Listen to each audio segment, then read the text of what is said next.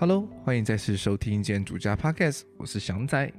今天是三月的第一个礼拜，不知道大家这个周末去哪里玩？相信都过得非常的充实愉快。翔仔的话呢，没有出去玩，我就留在台北，然后呢，我去看了个展览，是中泰的新展览《残山剩水》，我们的城市失败了吗？有点高深莫测，不是很 catch 得到他想要表达的意涵，可能我自己的境界还不够吧。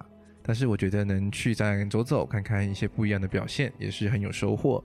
这集的来宾呢是 R 星球频道的 Ryan，他同时呢是原花文库的馆长，那他也在做编辑的工作。那 R 星球频道呢，他有讨论非常多元的节目内容，像是中日文的双语绘画啦、双主持单元啦，甚至在聊一聊就是日本书市出版绘本有趣的新闻。那同时呢，我这次参加的主题呢，就是我们选我跟他一起选出了三本建筑相关的书，然后我们一起来聊这个书里面所谈论到的一些内容，或是一些我们自己读完之后的感想。那希望大家听完这一集之后呢，都会觉得这三本书很有趣，我也非常推荐大家可以买回家来读一读。好，那我们就话不多说，进入这一集的主题。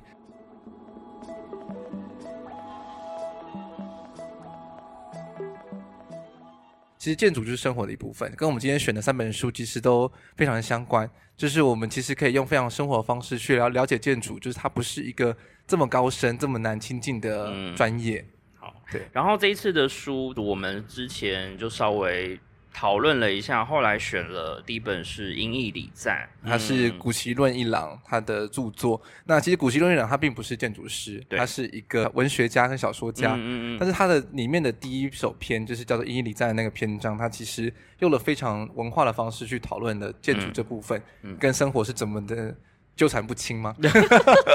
那就延续这样子的话题，所以我们又选了第二本书，就是《天下无双的建筑学入门》。嗯、那它是藤森照信的著作。嗯藤森照信他本身呢是一个日日本的建筑师跟史学家，嗯，那他这本书其实虽然说叫做天下无双的的建筑学入门，所以他真的很入门，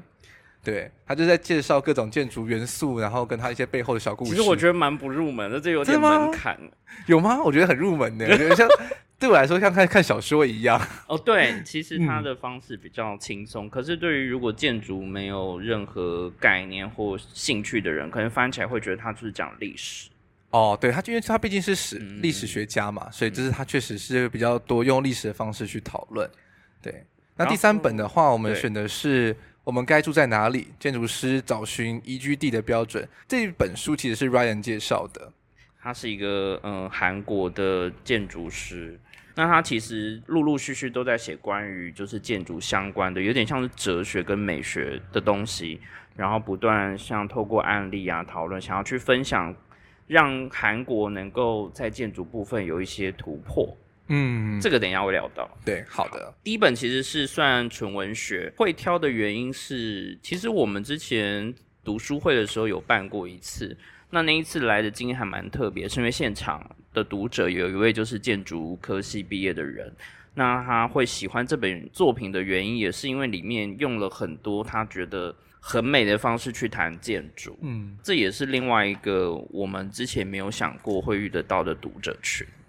呃，我觉得他其实可以先从一句话来大概知道说这本书到底在讲什么。那作者就说：“我想换回我们早已失去的阴翳世界，将文学这个殿堂的屋檐加深，墙壁涂黑，太亮眼的东西塞回黑暗中，拆除无用的室内装饰。”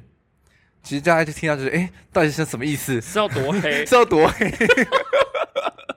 呃，因为我觉得其实是可以要稍微提到一下作者他的背景嘛。其实这本作品呢是在古崎润一郎从东京搬到关西，那那时候其实因为呃关东发生大地震，所以原本的地方他没有办法继续待，之后就迁徙。那因为搬迁到关西之后，那个时期正流行一些比较多河洋混合的建筑，尤其是他在居住的那个地方，嗯，总是因为失去之后就开始觉得怀念，所以他觉得那些当年过去江户时期的风光，因为地震的关系或种种的原因已经不在了，所以他特别想要唤醒大家对于所谓日式传统的美学，即使它不是建筑的背景，像里面就有提到说他。不懂建筑，可是他明明写的就非常的细。嗯哼，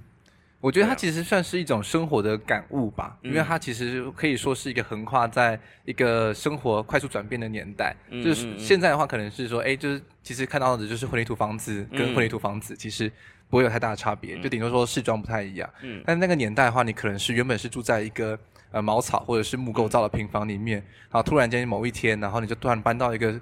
砖造或者混凝土房子里面去的时候，嗯、那其实对于空间感知的那个敏锐度，其实会差的非常的大。所以在那个时期的小说家在作品里面会用很多很有趣的比喻，比如说电灯，嗯，跟电线杆、路灯这件事情，去让小说里面的场景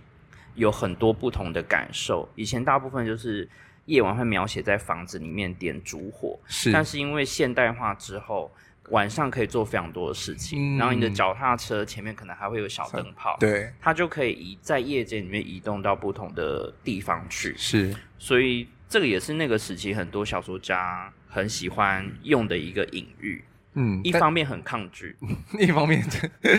但他已经默默的侵入到你的生活当中。是你如果是来认真的看这一本《伊犁站》的时候，你就会可以感觉到那个作者有非常多的抱怨。是抱怨，我觉得算是一种感叹吧。对啊，抱怨兼感叹。你没有讲灯泡嘛？嗯、电灯，然后提到了厕所。提到厕所，他是说他想要打打造一个古老的房子，嗯、想要那种很充满日式味道的房子，嗯、但是什么都可以找到类似的东西，但是就是唯独马桶没办法。对，他马桶那段写还蛮长的，对，就是他觉得那种什么白瓷的那种马桶，嗯、其实他不是那么喜欢。是，但是你又为了干净，为了卫生，然后为了方便，你又不得不妥协。对啊，他，但是他很喜欢，就是在那个上面，呃，是有很多木纹的痕迹啊。是。他就是说，还还是把那个厕所的那个地板用的是木头的，就是至少说他在某一些物件上面还是可以保留一点日式老宅的味道。嗯，那其实我对于他那所谓提到的，就是关于灯光这方面，其实还蛮有感觉的啦。因为其实我们在建筑的时候，很常就会讨论所谓的光跟影的这部分。嗯，对。那光影的话，其实呃很多的国外建筑师其实也会谈。那其实他们可能是比较后期的时候才会比较着重在这个部分。那其实，在日本的建筑里面，其实就会有非常多相对应的运用，嗯，因为其实就是亚洲区的气候嘛，嗯、就是会需要很深很深的屋檐，然后他就会把整个屋子真的就是，嗯、大家如果有去日本旅游的时候都会看到，真的就是一进去里面就是乌漆嘛黑，什么都看不到，这样子，就是深宅，真的就深宅，就是就变成说它屋檐就是除了要外挑之外，嗯，然后它的。屋内第一道反而先是一个走廊，嗯、走廊之后才会是你的房屋里面。嗯、所以当你就是看一些日剧啊，就看到说，哎，就是如果不管主人翁啊，或者是一些公主坐在那个最里面的时候，就是她的那个脸都会被那个阴影遮住，就只露露出下半身这样子。对啊，其实刚刚提到就是它的宅邸可能比较深之外，其实因为你要通过可能沿廊，或者是说你在进去到嗯主屋之前会有庭园，那因为这些庭园在夜晚需要照明，嗯、以前就会有所谓的，比如说石灯笼啊，他们是点烛火的。嗯、可是到了呃有了电灯之后，然后再加上纸，其实那个光感，呃，对于作者来说，他觉得那个东西不是真正的。他觉得是美的东西，反而是以前要有那种灯火摇晃啊，嗯、然后透过纸穿出来的光线，可能才是比较美的。嗯，这部分其实这本书里面有一个部分我还蛮有兴趣，就是他谈到那个，嗯、我一开始其实也一直很好奇，说到底那个避开的空间到底是为什么而设置？那其实，在看过这本书的里面，就会有突然间有一种就哦，原来是这样子。因为其实你有去参观过他的房子的话，就知道说那个位置其实真的很黑。嗯、所以它里面又挂一些东西的时候，其实真的也看不太清楚。所以就会依照我们这种现代人的逻辑，你就想说看不清楚，那做那个东西干嘛？所以其实，在很多现在的建筑里面，都会尽量舍去这一块，对，做比较实用的功能性的。你就会可能是把它变成，就把它盖起来，就变成说它是个橱柜之类的。哦、对，你不会想到说它其实就是想要这样子幽幽暗暗的，嗯、看不清楚，就是有一种这样子不眠状态。嗯，然后那是一极静的那种美感。嗯我觉得它就是让这个空间的层次又变得更多，就是因为在日本比较传统的建筑里面，它可能都是方正为主，嗯、可是在这样的格局里面，它就做了一个小小的往里面再推进去一块，嗯、那它会增加那个深度跟明暗度，会让它有更明显的差异。所以在那个地方，你其实放了不管是呃挂轴或者是花艺的作品。在那个部分稍微打一点点微微的光的话，它的层次会变得更多？嗯、会比起说你在一个平面上放一个作品，它可能可以呈现的阴影的效果会更多。嗯，比如说它里面就有提到说，如果去导览的话，导览员跟你讲了，才会突然间意识到说，哦，原来那边有这样子的东西，所以它反而变成是这种空间上很玩味的地方。嗯，像他有把呃日式的房间比喻为水墨画，他把那个拉门。嗯呃，形容说是在水墨画里面，呃，用色最淡的地方，嗯，所以越往深处，就是那个用色会越重。其实最重就是刚刚那个在壁龛的地方，嗯，然后再沿着就是，呃，其实它有很多留白的部分，比如说榻榻米的的地方，然后它其实也没有太多呃橱柜会在那个空间，嗯，所以这应该是日式建筑会这么吸引人，而且觉得会有趣的地方。就是它变成说不是像是那个西方建筑，就是灯光一打开的哇，一览无遗，看光看光了，一览无遗这样子。就是你要慢慢的细细体会，然后就觉得说、嗯、这空间好像有点东西有点太少了，有点无聊。嗯、现在我们现在的人呢，可能觉得说啊，好像有点无聊。但是就是你在在那种空间里面的时候，就是因为什么都没有，所以你可能才有办法比较放松自我吧。而且，在那样的呃日式传统的建筑里面，像这样的场域，可能也是，譬如说宾主，或是只有自己家人，他可能会分在不同的房间。那某方面来说，其实这样可以接待外宾或访客的地方，就像一个舞台。它某方面程度就是想要去展示他们家的。美学或者是它的气派程度，是透过这样的设计，包括说它的回廊的长度啊，然后再就是它可能中间会有一些庭院等等天井，那这些其实都可以把呃四季的变化全部收在它的建筑范围里面，你完全不需要出去，你就可以在里面。嗯、那你就觉得说，这在里面住，其实它不是只有居住这件事情，它还把很多鉴赏的观念放进去。嗯我觉得这也是这本书最有趣的地方吧，它算是一步一步的教你怎么样的去体验日式建筑的空间感。对，它是用一个文学方式去介绍说，哦，它这样的元素，它这样子东西，为什么它会有，就是我们觉得就是我们一直学不到的那个味道。对，然后就是慢慢就懂得说，哦，原来日本建筑在这样子做规划的时候，其实是有这样子的考量。那另外一个提到的很有趣的物件，其实一对我来说印象很深刻，就是漆器。嗯。漆器在使用的时候，其实我并不觉得它很美，嗯、必须承认。嗯，只是我常常看到这些日本的那种旅游节目啊，嗯、就是说啊，漆器多难做啊，多么厉害之类的。可是我就想说，因为它拿起来其实又很轻，嗯，就有点塑胶塑胶的感觉，所以我其实有时候不是很懂，它到底为什么好像日本觉得说哦，漆器是种很美的东西。但是就是我觉得看过这本书就知道说，可能就是因为缺少了一点音译吧。像说，嗯，在文学或者是很多艺术作品里面，其实日本人非常善用，就是很隐晦的比喻。嗯、那如果换成是建筑的语汇的话，它可能就是有比较多的遮蔽，然后或者是它需要有很多不同的角度。我觉得就是用这种很隐喻的方式去比喻。然后包括他在形容在这个房间，甚至这个空间里面会发生的所有事，包括你在用这个机器的时候，都会因为这个空间特别感受到这个物件它会变得不一样。嗯，还有就是晚上的灯光折射到脸上的也会变得不太一样。就是灯光暗暗的时候，这段时间好像这个节目开始走了很 很奇怪的地方去了。这不是深夜节目，完全没有尺度。但是我觉得这本书里面，我必须岔开话题讲一个，就是。谈到跟女性相关的话题的时候，其实我觉得有一点会让人有一点难以下咽，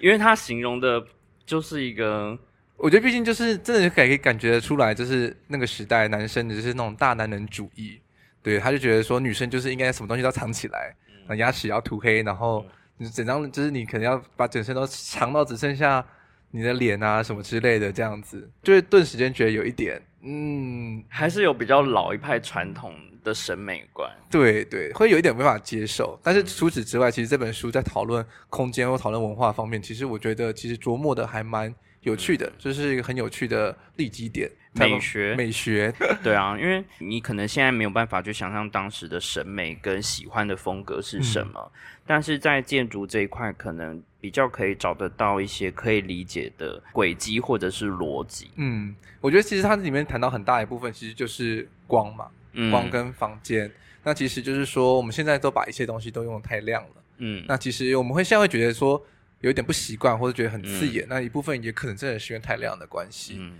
那一方面跟亚洲，我们很喜欢把房间开得很亮，嗯、就是在房间的正中央打了一个日光灯管，嗯，要把全部一切的阴翳都驱逐掉，这有很大的关系。所以也可能是因为这样子，所以我们在体会一些日本的文化性的时候，我们会觉得说可能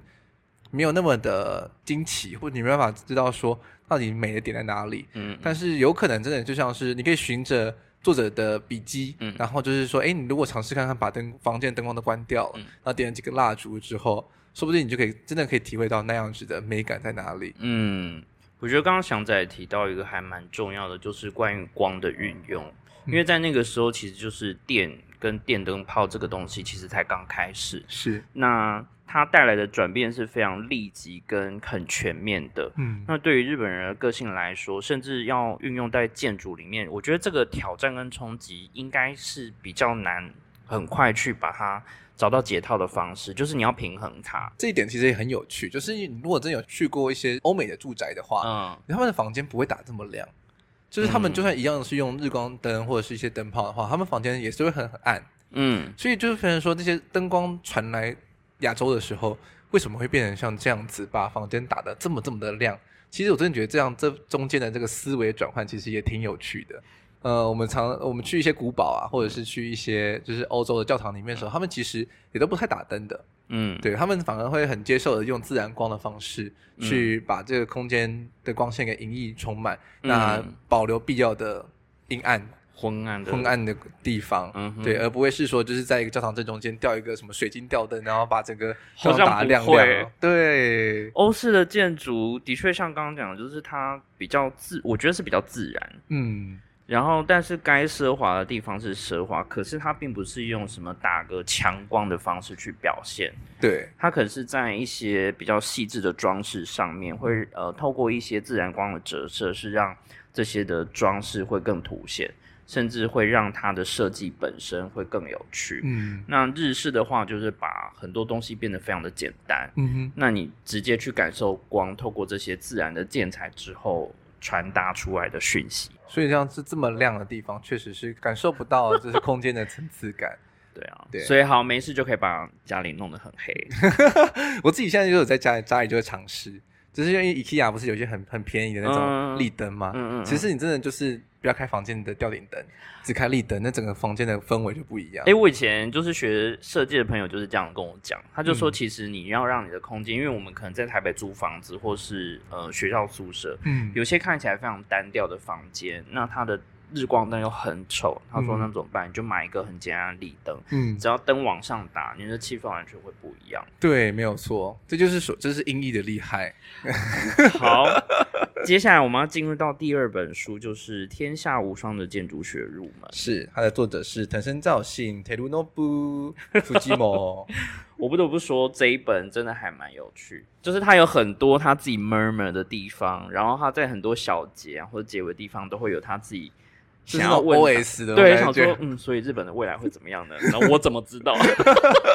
他前面就会铺陈了很多，然后去回想他自己小时候关于建筑的一些记忆。我觉得可以先从藤森照信这个人开始讲起，他其实也算是很有趣的一个人，因为他本身他其实是史学家出身的，嗯、他本身。一开始并不是建筑师，嗯，那他知道很晚期，不能说很晚期啊，四十二岁没有很老。OK，他四十二岁的时候建了一个他的第一个案子，叫做省长官守诗史料馆，嗯，他他是人生中的第一个案子之后，他就从此大放异彩，因为他算是走出了一根当时又很有名的，像是现在。什么安藤忠雄啦、伊东丰雄之类，这这同时期知名建筑师，他完全不一样，不一样的路线，所以他才才有办法从中就跳脱颖出来。那他的角色也从一个评论家，然后慢慢变成一个设计师。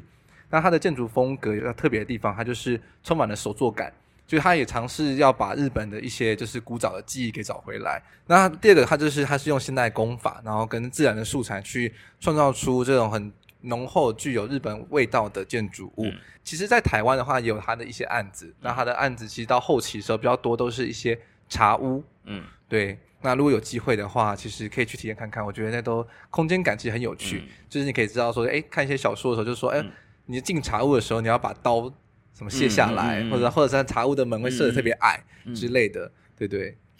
它很有趣，就是他跟其他建筑相关领域的人组了那个路上观察学，嗯嘛，然后他们其实有来过台湾好几次，然后也有带过一些所谓去街上、路上去观察的展览，就跟台日这边做合作。是有一年好像是在北美馆做了一个合作的展览，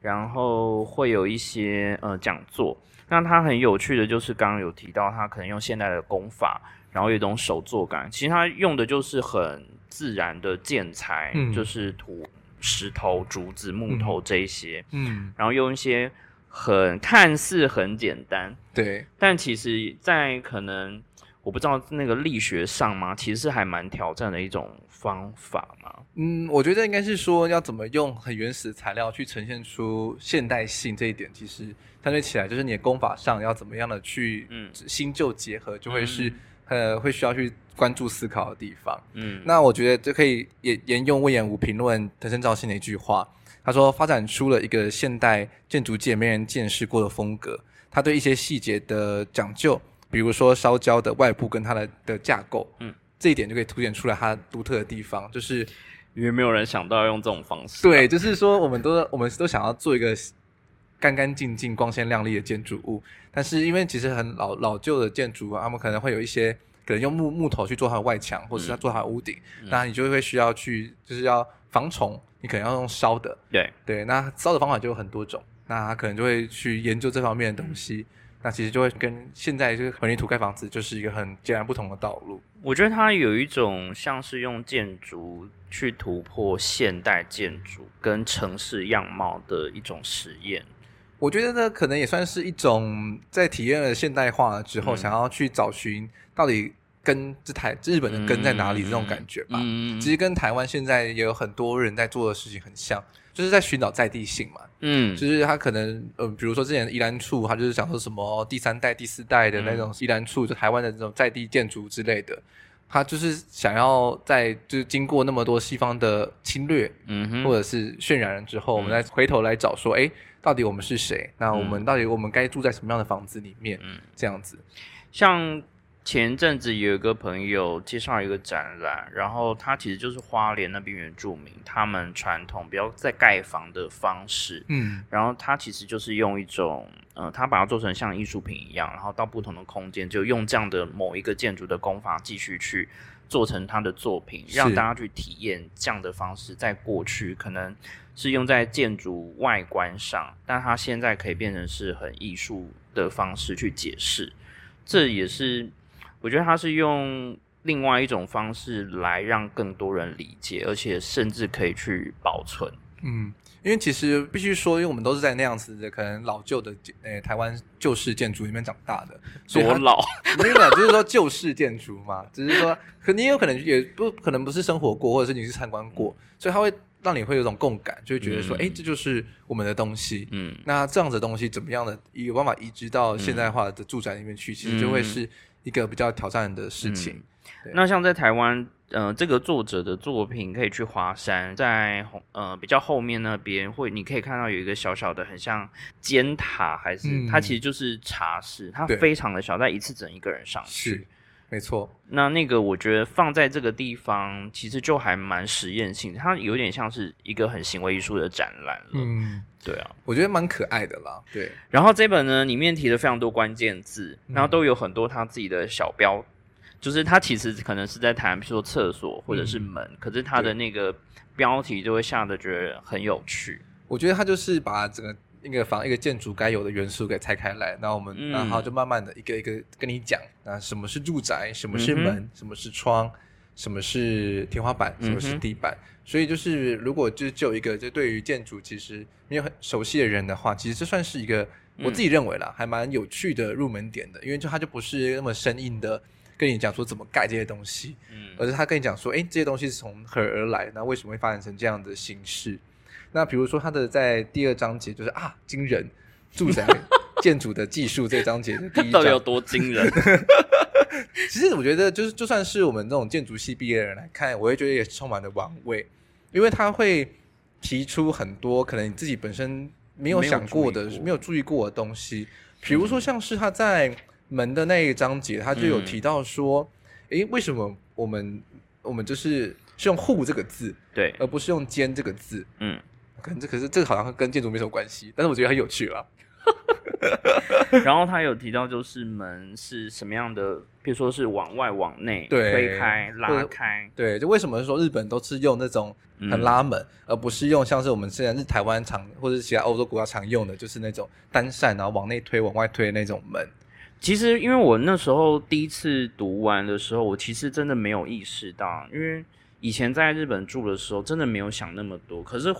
经过这本书之后，你再回来看台湾，你会发现真的门推的方向是不一样。嗯，其实这一部分其实台湾很多门的设计方向其实是有问题的，就是其实大门应该是要往外推，而不是要开战啊？没有，没有，就是其实因为就是你应该是要以一个逃税的方式来思考嘛。对，怎么会是？就是这你们怎么会往内推呢？那你要怎么逃呢？这样子就是很。对，他一讲完之后，你就说哇，天啊，这很危险。但是就老公寓，毕竟就是说，你可能往外推的话，你就可能是打到可能正在走的人之类的。嗯，对，所以如果你往外推，可能确实是有一点点危险性。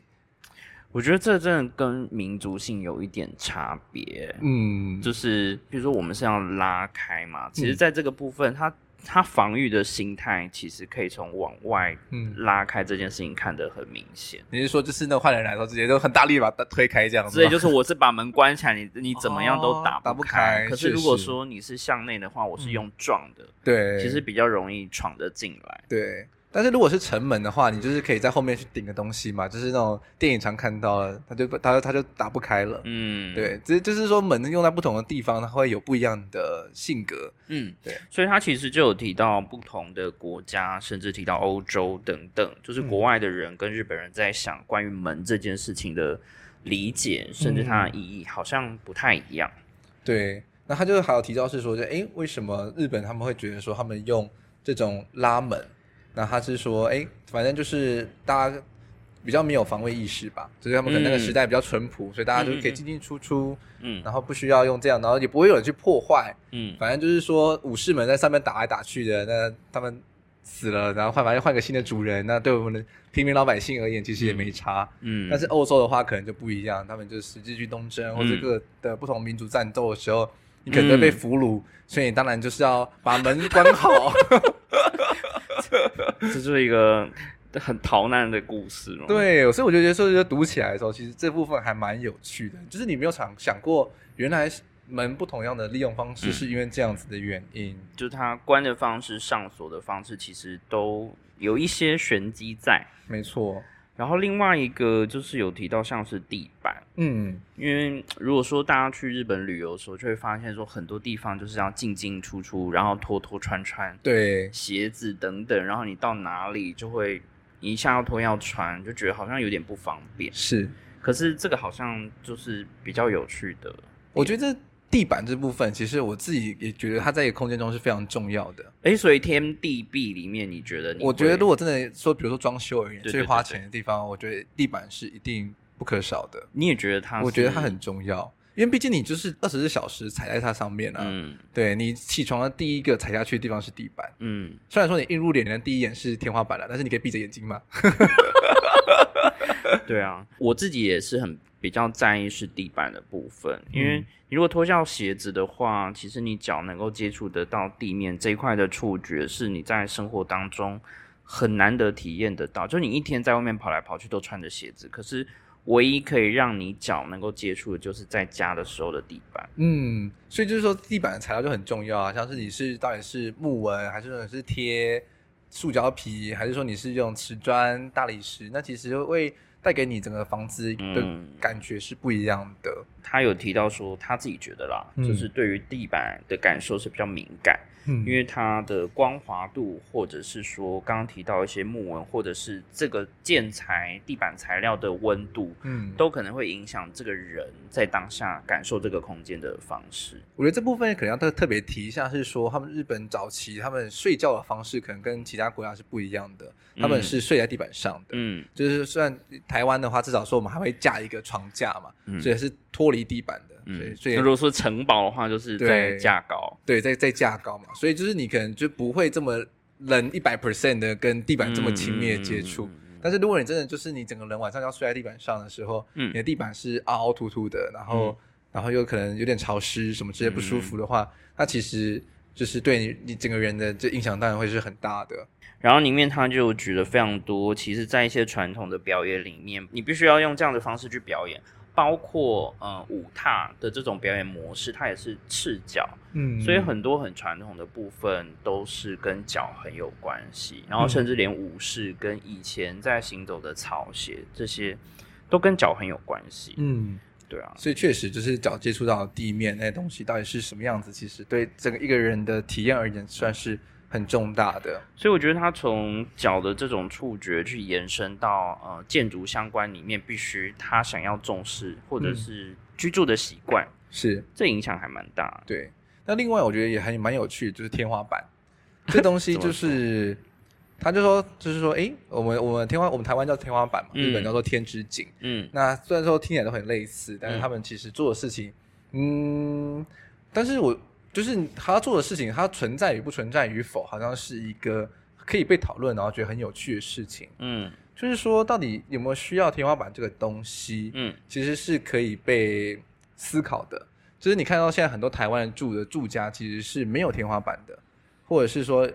有的话，它其实变成说是一个比较类似像装修的东西，比较装饰装饰性的，就是你里面可能是为了去藏一些管线、管线啦，或者灯管之类的。对，那包那个很丑的柱子。对，因为那个那那就不叫做天花板了哦，那梁那叫梁。梁就是可能你有你房房间里面有很多梁，嗯、那所以要把它看起来你的天花板是很平整的，你就会去故意去再多设一个天花板。嗯、好了，它就是一个美学为主的存在。对，但是其实有很多空间里面是你把东西露出来，其实也蛮好看的嘛。比如说像是航厦。嗯，或者是一些大跨度的空间，嗯，就是那个结构性很强的时候，你把它原始的露出来，它其实也是一个不丑的存在啊。因为大家比较少抬头往上看，嗯，然后如果说是用那种刚刚提到的天花板的形式，其实会遮蔽原有的结构。是，那因为有些在航站或者是车站。它天顶上面可能透光有一定的要求，嗯，吧，所以其实这样结构在那个光照之下会变得很有趣，就是比较富有层次感，对，比较不会无聊，就是不然就是只有出境入境，你其实都是在一个很密闭的空间里面移动的话，你就感受不太出来。对，就是说那个空间感了，但是那确实也是因为它的空间感比较大，嗯，所以那上面有很多很复杂的东西的时候，你不会感觉到压迫。但相对这个比较花钱，嗯、呃，但做天花板板本身就很花钱，嗯嗯，对，其实做都很花钱啦。你要把你要把结构用的很好看，跟你要做一个很好看的天花板，其实相对起来都是很花钱的事情，没有错。然后这本里面我有觉得还有另外一个很有趣的，就是关于窗户，嗯，就它里面有形容，就说一个老板，他说举了像美国什么，嗯、呃，你必须要就是大老板一定要站在窗边，眺望远方，看着窗。你会看起来让他觉得是有权威感。我觉得他的标题定很好笑，它叫做“窗是人的站姿”，就是你一定要很帅气的站在窗边，对，什么像在白宫一样啊，就是要等有秘书说、嗯、哦有访客来，你就从窗边回头，对，就是你要背对着那个门这样子。嗯、然后它里面其实有提到一点点关于历史的地方，就是穴居，然后到呃人现在的建筑。蛮多地方章节都有稍微提一点这种历史演变。对，就是说为什么这个元素会从哪边来？它其实就是有点类似像 fundamental，然后用建筑史的方式跟文化的方式来解释说，哎、嗯，这些元素为什么存在呢？为什么变成是我们今天所看到的这样子的面貌？嗯，然后呃，刚刚英译李赞提的是在战前，嗯，那这一本其实他有提到一个很有趣的，就是。呃，厨房，嗯，厨房的这一段的设计还蛮有趣。就说其实当初应该说在日本比较传统，就是男尊女卑的这个状态之下，其实地位是不平等。是，然后客厅被视为是男性，然后厨房是女生负责的。哦、那所以厨房通常在传统的建筑里面会放在最深、嗯、比较后面的地方。对。那但是因为战后其实战败嘛。我觉得某种程度就是象征着有一些女性开始，比如说她们想要争取自己的权益之后，其实就在建筑上有了很大的突破。哦，那就有一个女性的建筑师，她去跟一个呃厨具的制造商合作，嗯，去做了那个不锈钢的厨房。是，那其实这个在很多日剧里面就可以看得到，就是你打开门旁边就有一个长方形的小区块，对这就是厨房。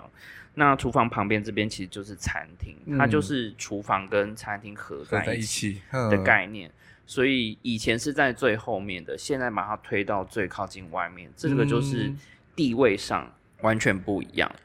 那因为战后开始，呃，比如说集合性的住宅开始慢慢增加之后，他、嗯、有提到就是不锈钢的厨具，其实也是一个带来很大的便利性。嗯，就是比较好清洁嘛，比较好清洁。然后他有形容就是不锈钢，因为它的表面比较光滑，所以它折射出来的光就是会强过其他地方，所以就象征说女性在边掌厨的地位其实是高过男性。以、哦、以前是客厅最亮，对，但是因为厨房移到最外面，还用了不锈钢，所以在这个 地位就不一样，地位完全不一样。那我觉得他就有提说，因为这件事情，所以让。整个日本的建筑在这一块有很明显的突破。嗯，我觉得这蛮有趣的耶，就是从来没有想过说，哎，原来说一个说我们常见的这种不管是客厅或者是厨房这样子的物件，嗯、其实在整个房子里面其实是有所谓的地位、地位位阶高低。这一部分可能也是因为跟日本他们的那种。习惯有关系吧？有差有差。对啊，就跟就是他其中有章节谈到那个榻榻米，嗯，对，还是说就是你的那个高度越高，离地面越远，就是你的那个地位越高。所以其实某种程度上是，嗯，日本人真的很喜欢到底要叠多高？日本人处处，就是他们日本人真的很很 care 到底谁那个谁尊谁谁卑耶。是啊，就说比如说你客人进来，然后嗯，主人一定要稍微在一个比较高高的一点点位置，他绝对不会就是下来走到前面跟你是平等的接待。这让我想到说，他们喜剧不是就很喜欢说，哎，你很好笑，给一个坐垫，这时间就懂了说，哦，原来是这个意思啊，是是是。然后。它里面其实有提到，呃，像是厕所，嗯，就刚毅李站其实有提到，然后其实他说不会演，在谈建筑，最终还是会回到两个很重要的场景，就是厕所跟洗澡的地方，是，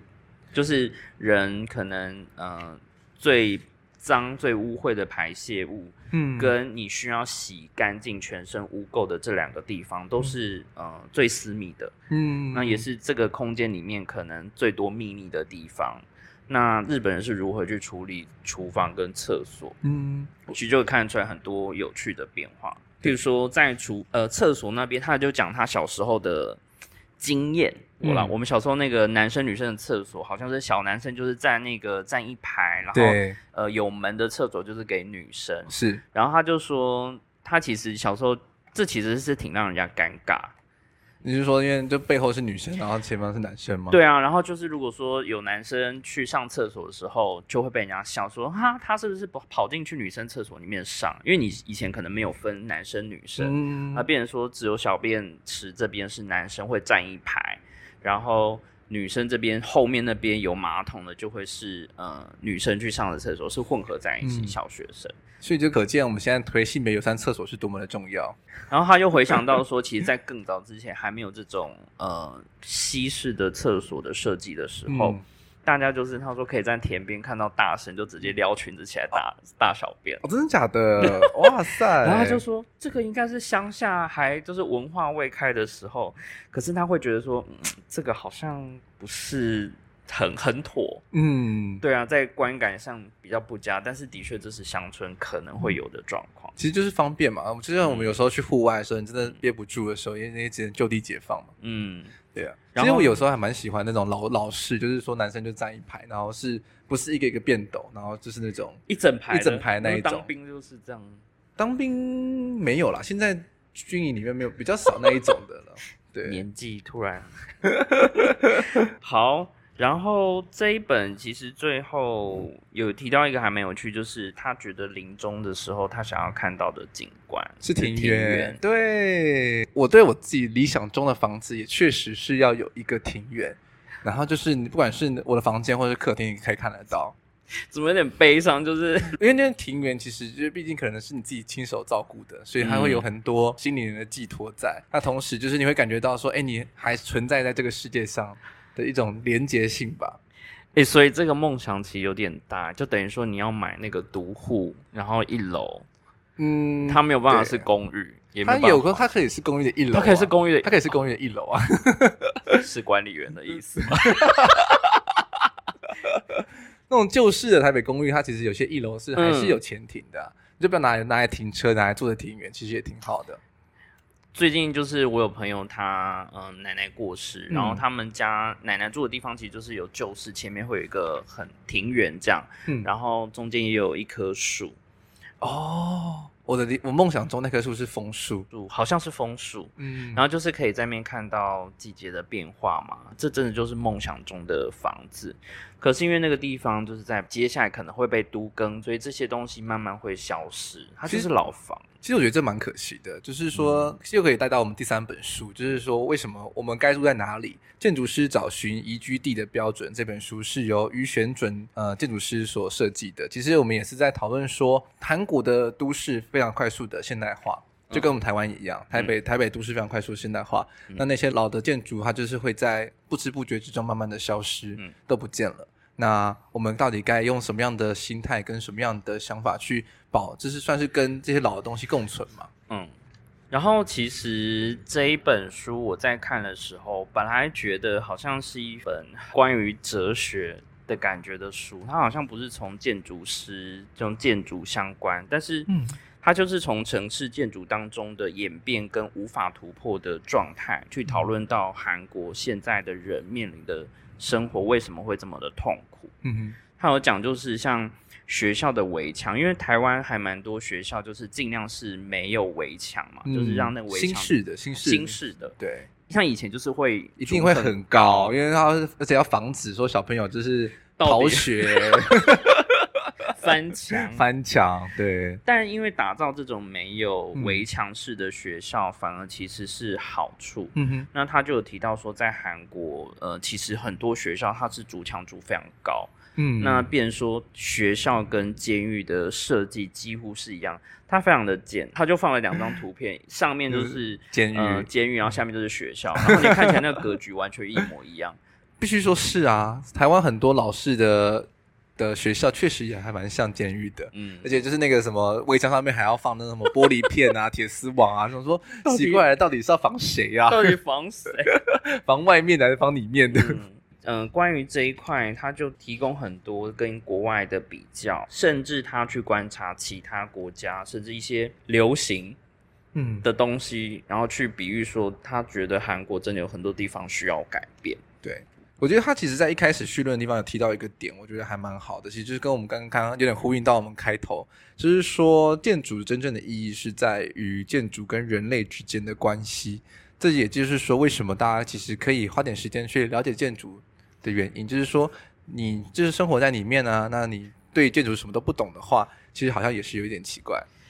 诶，建筑师是不是一群？边缘弱势的族群啊，我觉得是啊，是吗？我觉得是啊。其实他对于建筑到底长什么样子，其实并没有那么在意。对，我觉得这一部分是因为台湾的人没有机会去真实拥拥有一栋自己的建筑，太难。对，因为房价太贵了，所以你就可能只拥有某一栋公寓里面的一间，嗯，所以你就会觉得说，那我就把里面。我刚刚感觉说，就是那个里面的空间是我的，那我就把它整理好就好。嗯，而外观长什么样子，嗯，就是不是那么在意。这也是为什么像是台北的都市街头看起来这么的老旧，一部分也是这样这样子原因，因为大家不会想要花钱，是说把外面用的好看，而是市容的部分。对对对，嗯，因为觉得说啊，反正大家都是这样子，那我就无就比较无所谓。对，就是你刚刚也提到了嘛，大家不会往，就是比较少抬头，嗯，而且现在又是手机的时代。大家看底下比网上看的时时间多，他不需要看天空。大家不可是，在欧洲的话，就是包括外墙，嗯、他们可能彼此之间都会做一些很有趣的连接，包括植栽，嗯，然后种的东西用的颜色，嗯，就一方面是大家他们其实社区，至少说美国，嗯、就就至少说美国是这样子的，就是他们社区对于他们自己的就是房屋的外观保持干净、嗯、整洁这方面要求其实蛮高的。那如果你的房子就是用的很脏，然后堆很多垃圾，他们是可以告你的。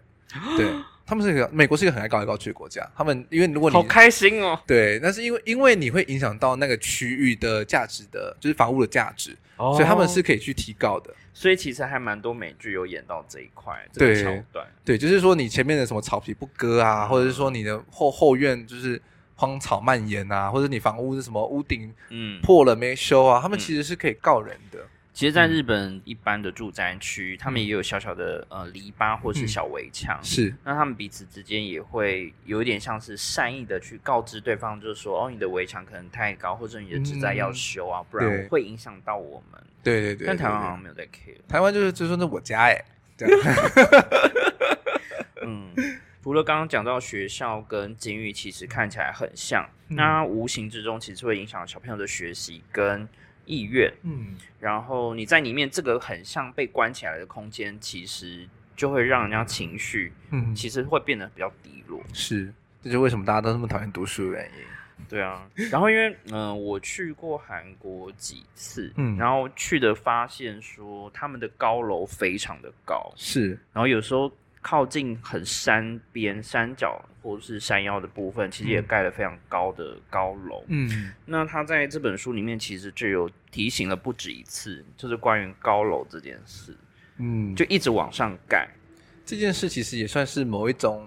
人类的迷思吧。就大家会有一种觉得说，哎，越往上高就是某一种实力的展现。越接近神，对，就是现在的话，就觉得说，哎，我可以盖世界第一高楼，就是全世界代表说，我已经从成功的从开发中国家跃升为已开发国家这样子的感、嗯、的感觉，对啊，所以台湾其实也有一阵子，也有有一阵子还蛮追寻这样子的，大家就说，哎，我要盖个第一高楼。好像在嗯、呃、不同城市的新的建案很容易就会说，我要盖现在这个县市里面最高最高的，对，因为它对于不管是对于一个国家或者对于一个企业而言，那都是一种实力跟财力的展现。就建商也很想要，建商反而比较不会，通常都是一个什么企业总部哦，对，他就想说他就要盖一个就是第一高之类的旗舰型、旗舰型高楼高塔，因为他就讲他就可以展现出来说他的企业是很强盛的，嗯、对。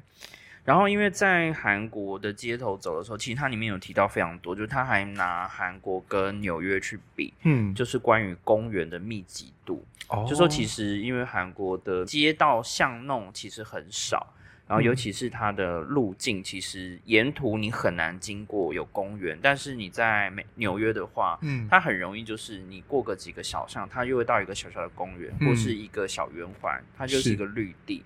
那因为有这样的绿地，其实会增加比较多人跟人之间的互动，跟你在行走之间，可能心里的状态会比较放松。嗯，那如果说你就是在一个哇，这个旁边都是车，然后你完全没有可以停下来休息的地方，嗯、其实那个步调节奏是很快，没错，所以压力就会变得比较大。嗯，那它里面就有讲说，其实这样的设计，比如说人行道上完全是没有可以坐下来，像我们可能很多地方会有。椅子对，或是可以坐的小区域或小公园，但是在韩国，你比较主要的干道上面都是 for 车子，嗯，然后人就是快速的通过，嗯哼，那你就完全不会想要停留。我觉得这算这是一个早期一个过往跟现在一个就是对于一个都市的思维转转变的一个象征，嗯，那就是过去的时候，它其实从呃大概从七八零年代那个时候开始，就是城市变成是以。汽车为主体的去思考，嗯，所以道路都会觉得说啊，要拓得越越宽越好，然后要提供很多的的停车场。嗯、那其实一部分也是受到了美国加州呃 San Francisco 之类的，它这样子的，就是以汽车为首的城市的思考逻辑来思考一个城市该如何规划。嗯、那它其实现在慢慢就，其实台北也慢慢在转变了嘛。就把一些路桥拆掉啊，然后嗯，就是说去拓把一些原本是给车子走的地方，把它还给是给人来去做使用。嗯、但是它其实，在台湾其实要这样做，其实推起来不是那么容易啦，嗯、因为大家毕竟其实大家都骑车方便嘛，嗯，对，所以就习惯是说，哎，我要想要就是把车子骑到我自己家门口，这、嗯、包含是像是之前其实有曾经想要推过呃公馆的徒步区，其实后来没有成功。我觉得蛮可惜，我觉得很可惜。但是那边其实还蛮适合，它很适合。如果做了徒步区的话，嗯、其实交流跟发展会更多元。我觉得其实对那边的商家而言，其实是好的，是好的。而且他那个其实这，我觉得大家对于徒步区，其实因为没有经经历过，所以就会有点害怕，嗯、会觉得说，那我是不是就是车子就永远都不能进来了？嗯、但也不是，徒步区就只是说管制说，可能某些时间点的时候，嗯、那这一区就是说让都让人来使用。那你其他其他平时的时候，其实你车子还是可以进得去的，就是跟。银座一样，步行者天堂。对对对对对，我觉得其实台北需要创造更多这样子的空间，嗯、因为其实，在捷运越来越发达的今天，其实有更多的人是习惯用步行的。你去看台湾，其实你问其他的城市，对你要走十分钟以上的路程，有办法接受的只有台北人而已。只有台北人，真的真的，你去问你朋友，就比如说台中的朋友、高雄朋友，就说哎，十分钟骑车绝对对，十分钟就说哎，那个甚甚至有时候我去台台南老家，他就说哎，路口那边我去全家买东西，哎，那汽车机车自己骑，我想说不就是路口而已吗？哦，好像有这个感觉，对，因为回去。中南部的话，大部分都是骑摩托车出去，就是十分钟干嘛？对啊，路口也骑。对，所以就会觉得说，哦，那其实那个使用者的习惯是不一样的。所以其实要在台北推，嗯、就是这些步行空间，其实比较有机会，比较有机会。就是说，这使用率也不会低。像是最近那个刚完工的，对，就是中山站到双连，双连站中间这一块，它其实就有重新的去塑造整个绿洲的环境，蛮舒服的。个人很讨厌，真的吗？你很讨厌吗？因为我是看着旧的改成新的，新的其实旧的有很多绿树跟植栽的东西，嗯、但是新式的就比较多是水泥跟比较硬的设计。嗯、其实虽然它多了很多可以坐的地方，那真的聚集还蛮多人潮，是可是我就觉得说，它已经夹杂在呃百货商圈里面，好像比较需要的是一块。有点像小草皮，或是像耀华山那种小坡，这种、嗯、我觉得会比较有趣。嗯，我觉得你可是如果像你刚刚这样形容的话，它其实就是一块纯绿地的感觉。嗯，对。但是我是觉得，就是位在一个商业区的时候，它可以，它它可以赋予那个个空间有更多的可能性啊。嗯、就是比如说，你可以在那边有活动，你在那边可以办上，就是一些。市集啦，或者是一些小聚会之类的。嗯、因为如果是一块纯绿地的话，可能会把两侧的连接算阻断掉。但是你如果是用这样子吧，就是一个比较有趣的多层次铺面的规划的时候，其实有办法去把两侧的城市给重新串联起来。嗯、这个讨论其实也跟书里面有提到的还蛮接近的，就是有他有讨论到说建筑跟建筑彼此之间的对话是不是需要去考虑，因为有时候一个是先盖，一个是后盖。然后后盖的有时候可能它又盖得特别的夸张，那跟旧的东西是不是真的有在对话？就会很多人有一派可能坚持说，你要让这一个城镇这个 town 是维持在某一种风格，嗯、可是有些人就会觉得说啊，它就是需要一个完全不同的东西，让这边会有一些冲突。嗯，我觉得这就跟那个整个城市的环，就是既有的环境有一些关系。如果是我自己来说的话。嗯我觉得，比如说像是旧城区的话，那确实就会应该要有一些都市规范去规范，说它这个城市未来新盖的房子到底该长什么样的模样。但是如果只是一般的就是区域的话，那其实我觉得各个建筑师发挥他手上自己的设计专长的，打出不同的牌，嗯、我觉得其实也是对城市的未来发展而言，其实也是好事的。嗯嗯，对。所以其实你还蛮愿意，或者说你很乐见。这种所谓可能有点冲突感，或者是说每个人就是各自发挥自己的特色，嗯、我觉得可以适度的发挥。但是如果像是 那个什么师大美术馆，嗯，那种的话，我就觉得就是可就就不用了。那个就是太冲突了，我必须说，它其实本来就是这个目的。我知道它是那个目的，可是我觉得说，因为如果你旁边是商业区。对，那我觉得你这样子很冲突的话，我觉得 OK。但旁边是住宅区，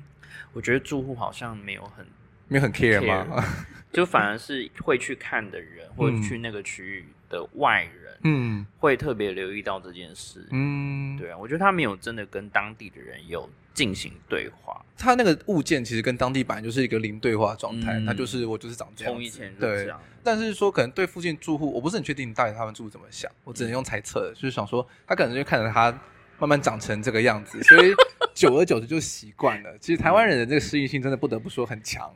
包容性很包容性很强，所以就觉得说哦，那就这样子喽。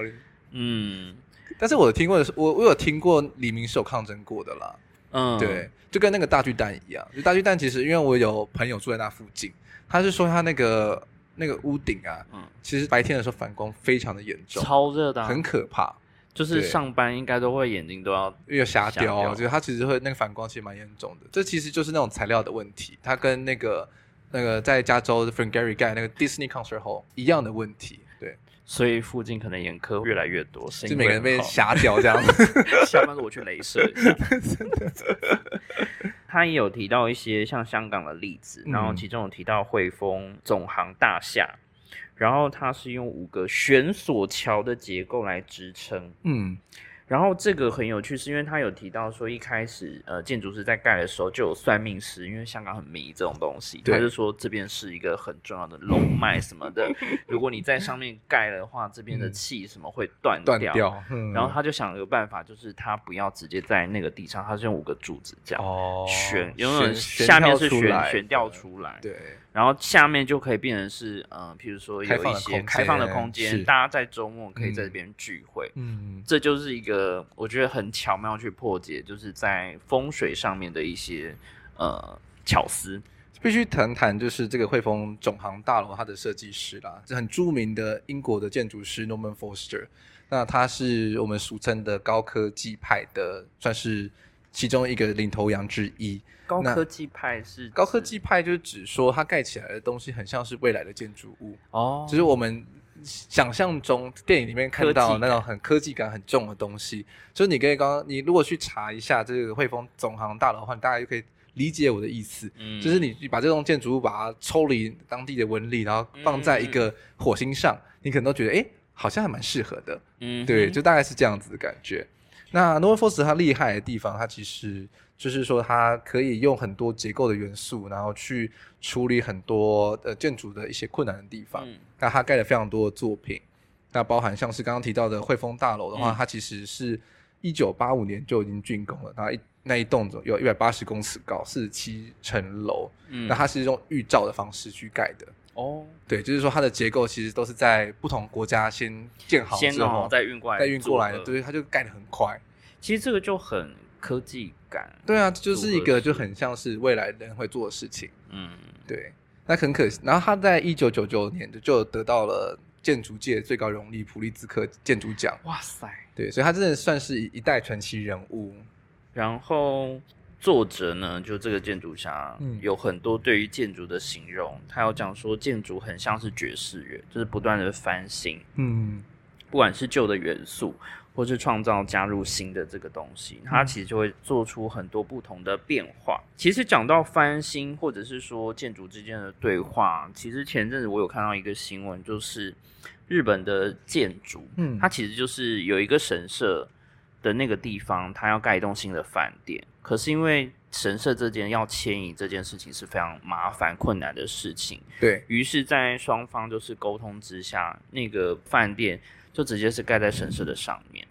哇哦！然后一楼就是变成了全新的神社，然后他把它弄得很像顶级的饭店 lobby 的感觉，嗯、他把所有的东西都保留下来。就是饭店跟神社合为唯一，就是一楼通常是 lobby，可是你这次进去一楼是一个有历史感的神社，嗯，然后上面就是呃，你要可能要到呃中间的楼层才是真的是 check in 的房间，呃，它里面也有提到很多，刚刚有提到高建筑这一块，嗯、然后他就举了很多例子，就说什么台湾一零一啊，会盖一零的原因是因为什么？中国的经济对外开放之后，台湾害怕，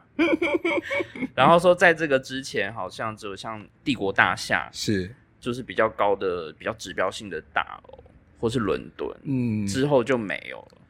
因为其实工业时代那时候，大家在竞技，就是说，哎，要盖世界第一大楼。那后后来就是因为经济泡沫，国家在开始比较没有钱的时候，其实就不会去动这个歪脑筋，说要盖什么世界大楼这件事情。嗯嗯嗯嗯、因为盖世界大楼其实真的很花钱。可能又因为一零一或者相关国家在盖一次盖高楼之后，就变成说这些开发中国家开始就每个人都说，那我也要来展现一下国力。它里面就有形容杜拜的那个高塔，对，他就觉得未来杜拜那边应该会崩溃，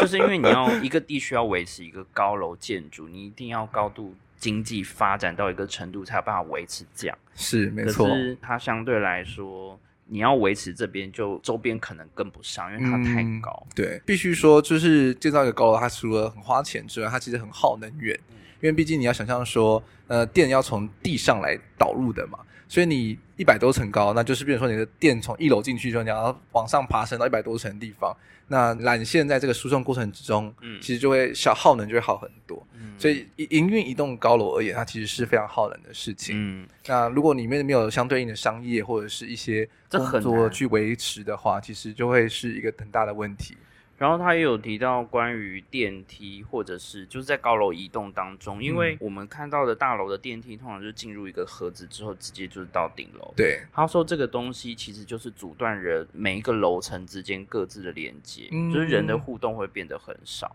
对，所以他比较推崇是就是在建筑的中间是挖空、挑空的那种，嗯、那你可以这一层的看到对面楼上在做什么事。其实他觉得在这样的环境之下。比较能够发挥创意，嗯，然后也比较能够培养出团队的气氛，嗯哼，对啊，我觉得那就算就是光又回归到是说，到底这个大楼它本身办公用途的定义是什么？嗯，那你刚刚提到说，确实一个跳高空间是比较有办法去激发创意的。比如说像是 O&A 还在德国新建的一个报社大楼，哦，它其实就是长一个非常奇奇怪状的形状，然后里面都是挑空的。那它的办公区上方就是一个超大的挑空，你反而就是没有隔间、没有楼层的分别，嗯、对，大家都是在这样太空的环境上工作，嗯、确实就有办法比较激发创意。但但是因为它那整栋大楼就是 for 一间企业，所以它可以这样去操作。那如果你本身就是每层楼都是不同企业的话，嗯、那其实断的很干净，也是。很理所理所当然的事情，对啊，对。他也有提到像苹果或是那个 Google 的公司总部，嗯、他们好像也是比较低楼层嘛。对对对，他们其实都会是美国的话，那个另外一个就是又不太一样。那美国因为地大的关系，所以他们就是很容易是会用是 campus，他们是用 campus 的方式来思考自己的就是企业总部。了解，对，它就是一个大园区。的确啊，就是他好像推崇这样的方式，是因为，嗯，呃、比如说你在行进之间这种移动，那就可以有思考。嗯、可是如果你是住在比较像是一致性，嗯，比较强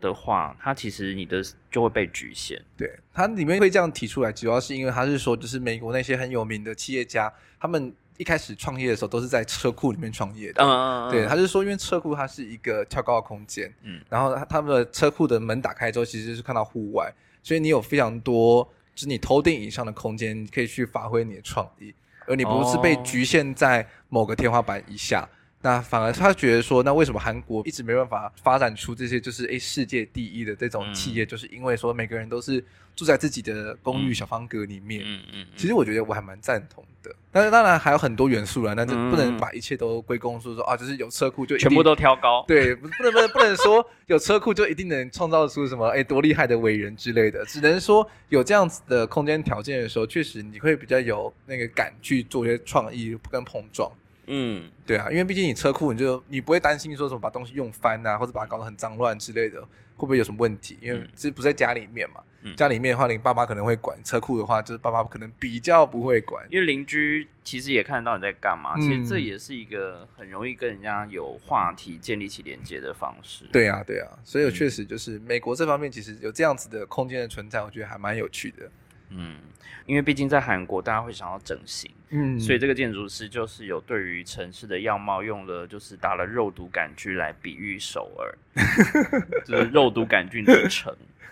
就说他觉得，因为以前的话，其实大家都是会专门飞到国外去看比较有历史的建筑，古古色古香，嗯，然后它可能有时代背景，有很多不同建筑的轨迹在上面，嗯，那但是因为在韩国的话，就会发现近年来就很多新的案子，就是把旧的拆掉，嗯，然后甚至它其实没有很旧。比如说有三十年的，它可能是一个旧的区域，他直接把它就是抹平，要盖新的，重新盖。对，他觉得这就像是打肉毒杆菌，把那个城市的皱纹给抹平。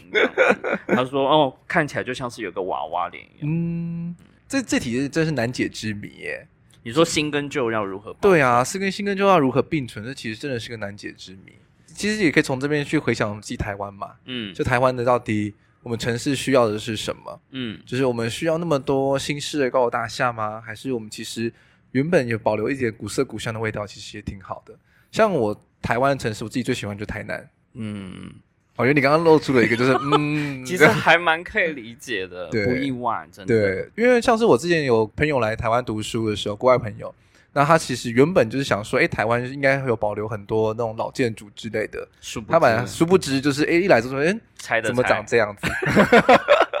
但但是他是因为先看到台北嘛，台北确实就是算是一个介在翻新中间的一个城市。嗯嗯嗯对，但是他后来有去台南的时候，他就还蛮喜欢的，他就觉得说，这就是他这部分有一点欧美的那种，就是刻板印象吧。他觉得说，哦，这就是想象中的亚洲的城市应该长得模样，就是要古城嘛。对对对，可是我觉得这确实啊，因为毕竟我们去国外的时候，我们都会去参观一些什么，不管是日本的，像是那种神社旁边的那种既有的那种街区。嗯或者是像是罗马的古城、嗯、意大利的古城，嗯、像佛罗伦斯，你一定会很喜欢那个城市，嗯、因为它都是保留了原本的建筑。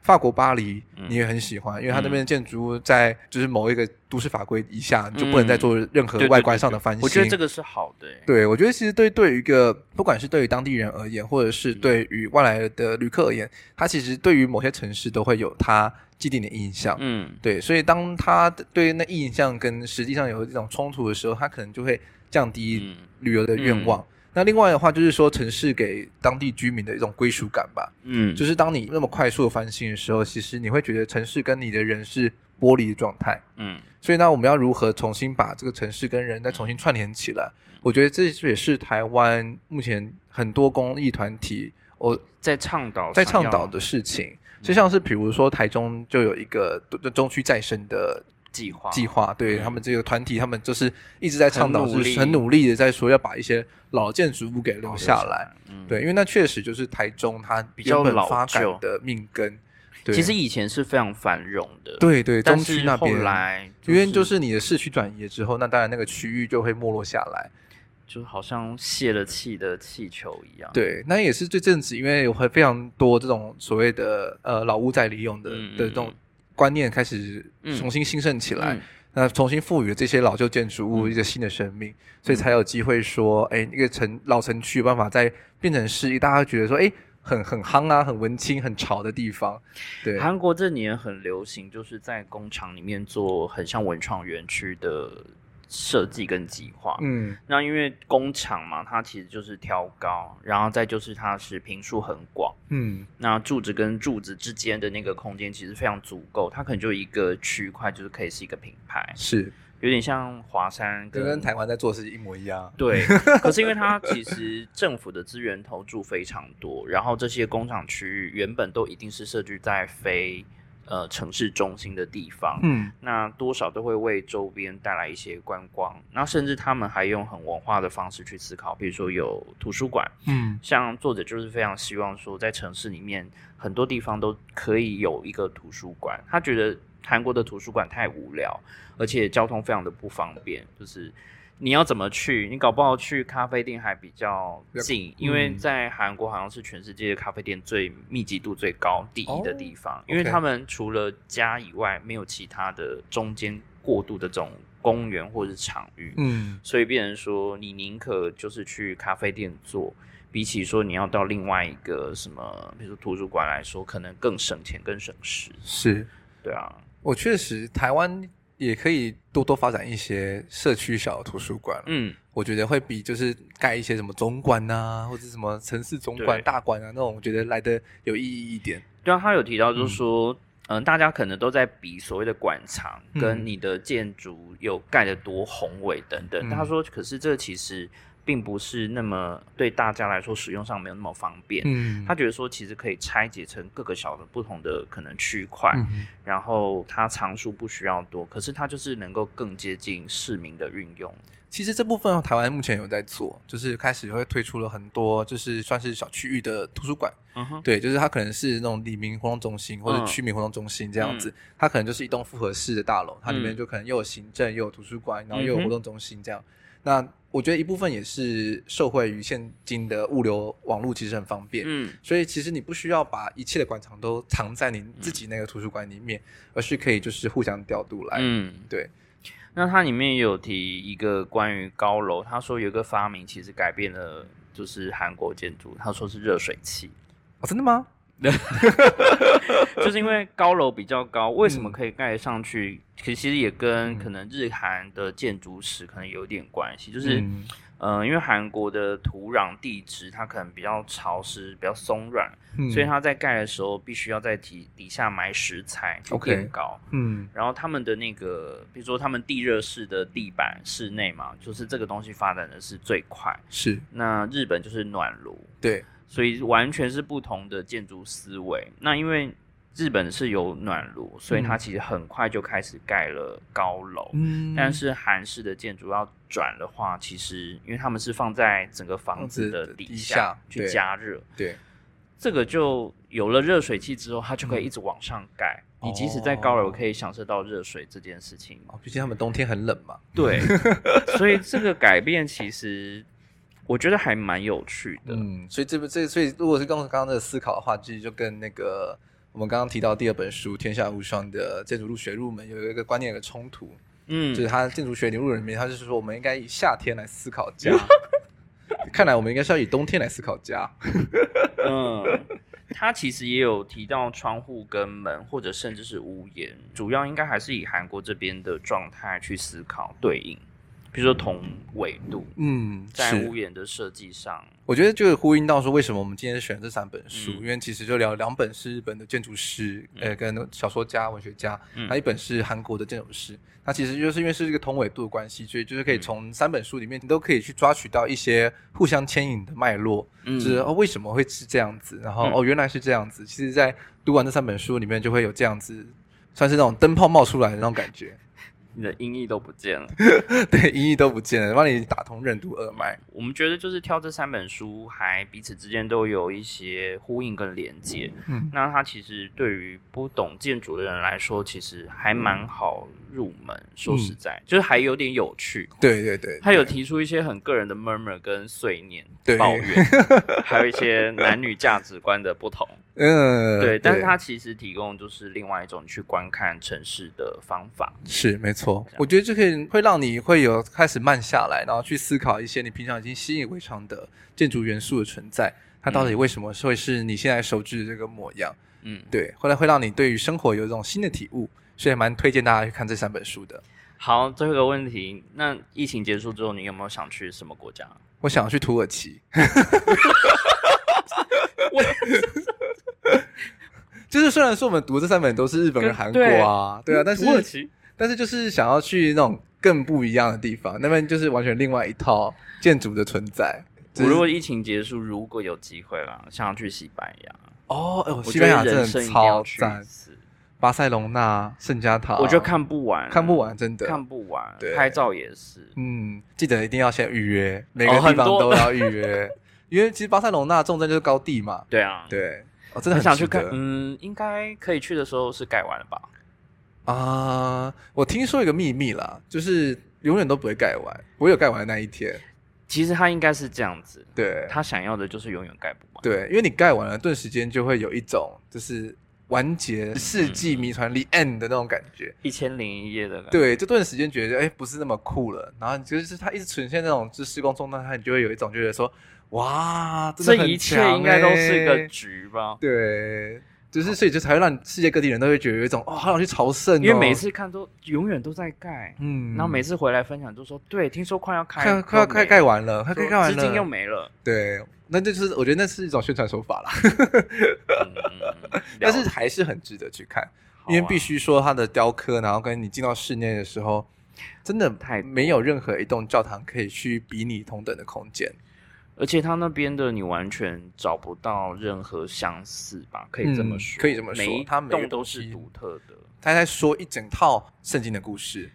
超强，很厉害。好啦，嗯、我们应该有机会会再聊到这几个建筑师。没问题啊，我们也希望说未来可以发展更多元的内容，我们让大家可以慢慢的从简入深，去一步一步了解你生活周遭有趣的建筑物，不要是建筑人，对对吧？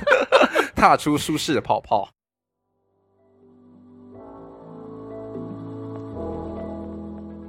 好的，今天讨论书的内容就到这边告一段落啦。不知道大家对于这三本书有什么样的想法？我们非常期待收到你的回复。可以在 IG 私讯我，或者在 IG 的贴文底下留言。当然，如果方便的话，我非常期待大家帮我到 Apple Podcast 底下给我五颗星评价，然后帮我留言一下。如果你有什么推荐的书的话呢，我也非常欢迎你告诉我，说不定下次在节目中就会讨论你推荐的书哦。好的，那我们今天节目到这边告一段落，我们谢谢 Ryan，呃，我们下周一见，拜拜。